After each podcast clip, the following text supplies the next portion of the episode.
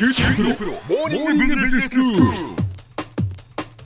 日の講師は九州大学学術研究産学官連携本部教授でロバートファンアントレプレナーシップセンターセンター長の谷口博文先生です。よろしくお願いします。よろしくお願いします先生前回はソサエティ5.0というお話をしていただきました。まああの政府が、えー、超スマート社会の実現のためにいろんなその政策を今行っているんだと。もう今日本でだからもう政府のその政策の真ん中にある重要な課題っていうことですよね。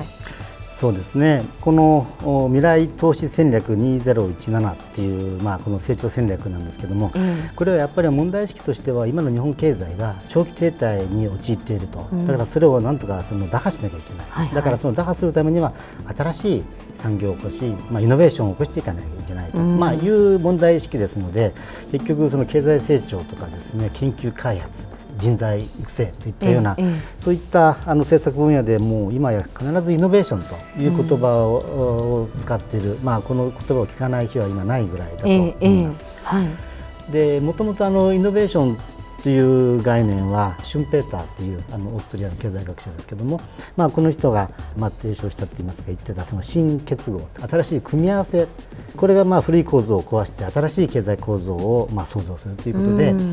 創造的破壊、うん、クリエイティブ・ディストラクションっていう、まあ、これが経済発展を生むんだという考え方があって、まあ、ただ単に科学技術の発明ということとはまだ区別をしていたということがあるわけですね。うん。はい。創造的破壊っていうとねもう本当もう壊してしまうっていう かなりこう激しいイメージがありますけれども。そうですよね、えー、破壊と言われるといやいやとこう言いたくなりますけれどもね、うん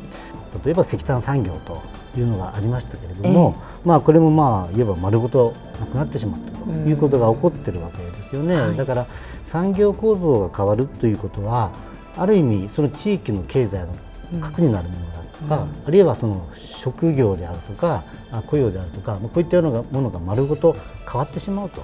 いうことが起こりうるわけです。えーその例えばね今電気自動車、はい、うん、でこれも新しいのがどんどんできてるし、えー、この開発もどんどん進むと思います、はい、それが進むということは結局ガソリンエンジンはいらない、うん、結局あのエンジンを作ってるいろんな部品がありますね、はい、あの部品を作ってるもうたくさんの会社がありますよね、うんうん、だからそのその自動車産業につながっていくもう多くの部品会社それがいやモーターでいいんだと。何年期間はいらないと。こうなった途端にそれは大変なことになりますね。ですね。それからまあ部品を作るといっても 3D プリンターの時代だと、うそうするともう金型いらないとかね。あのいやそう簡単だとは思いませんよ。だけども、うん、そもそもそういうことが今起ころうとしてて、うん、えー、それがまさにそのソーサイティ5.0とか第二次産業革命と言われている中で今まさに起こっていることなんですよね。うん、産業構造の変革とかあるいはそのこういう古い経済構造が、まあ、新しい価値を生み出す変わってしまう。これはまあいわばその連続的にちょっとずつ変わるよりもむしろ非連続的な変化になる、うん、でこの非連続的な変化があるところこそ経済発展があるんだとこうなってしまうとですねまさにその革命的な変化が起きないと経済の長期停滞が打破できない、うん、となりますとね本当にそれをしかも政府が言ってると、こうなってくると、これは大変な話だと容易でないと。いうことになってくるわけですね。ですね。本当にでもこれからどうなっていくんでしょうね。そうですね。最近よく言われる話ですけどもこれは2011年でしたかね要するにアメリカのその時に入った小学生が大学を卒業する時にはその65%は今存在しない職業に就くことになるだろうというふうに言われるわけです。えー、そうするとその新しい仕事ができるわけですよね。それこそクリエイトされていくわけですね。でそれはとても大事なことでもちろん雇用が失われるということはこれは社会にとっては深刻でなかなか耐え難いんですけれどもむしろ新しい形の雇用を作り出す。でここにまあ若い人たちがどんどんあの仕事を求めて、えー、そこに入ってくる。でそのためにはやっぱり新しいそのスタイルの会社を立ち上げるとか、まあ、そういったその起業家ですね。業を起こす若い人たちがあの新しい技術を使ってどんどんそのチャレンジしていくいうことができるとそこに新しい雇用が生まれてくるわけですね。だから、まあ、そういったチャレンジを大事にするということがねこれはとっても大事だと思うんです、うん、だから今言った政府のさまざまな政策の中でこういうその起業家を生み出す政策、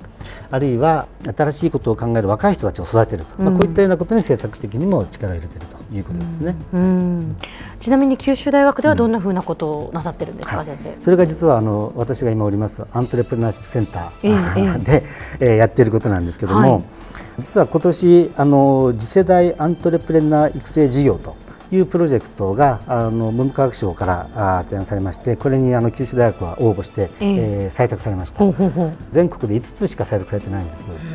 でそのうちの1つとしてですね、まあ、選ばれたんです。これから5年間やっていくプログラムなんですが具体的に言うとですね起業をしてみたいあるいはしたいと思っている学生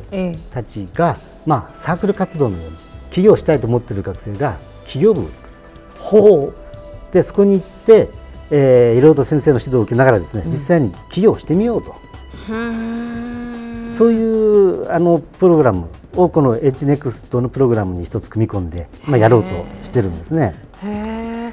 例えば、ええ、あの実際にあの少し OB からねお金を集めて、はい、でこの若い人たちがこういうのやりたいからということで少し最初のあのプロトタイプを作る時のね支援をしたりとかいうことをやる。あるいはすでに起業した人がいやこれこうやったらいいんだよとこれはメンターってねよく言うんですけどそういう指導を受けたりとかしていくことによって本気で起業したいと思う学生たち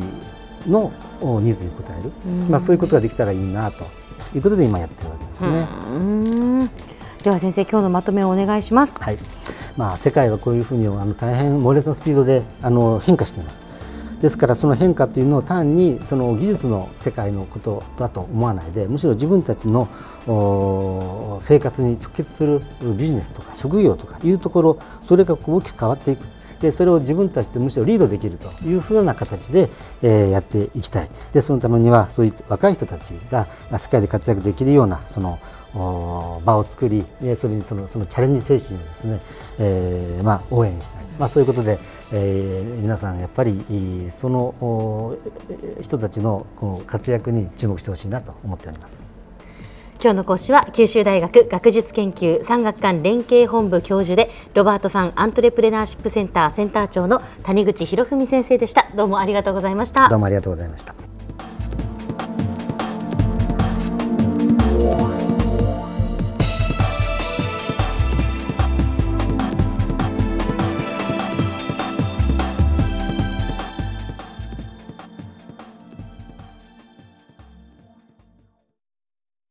QT プロは通信ネットワーク、セキュリティ、クラウドなど QT ネットがお届けする ICT サービスです。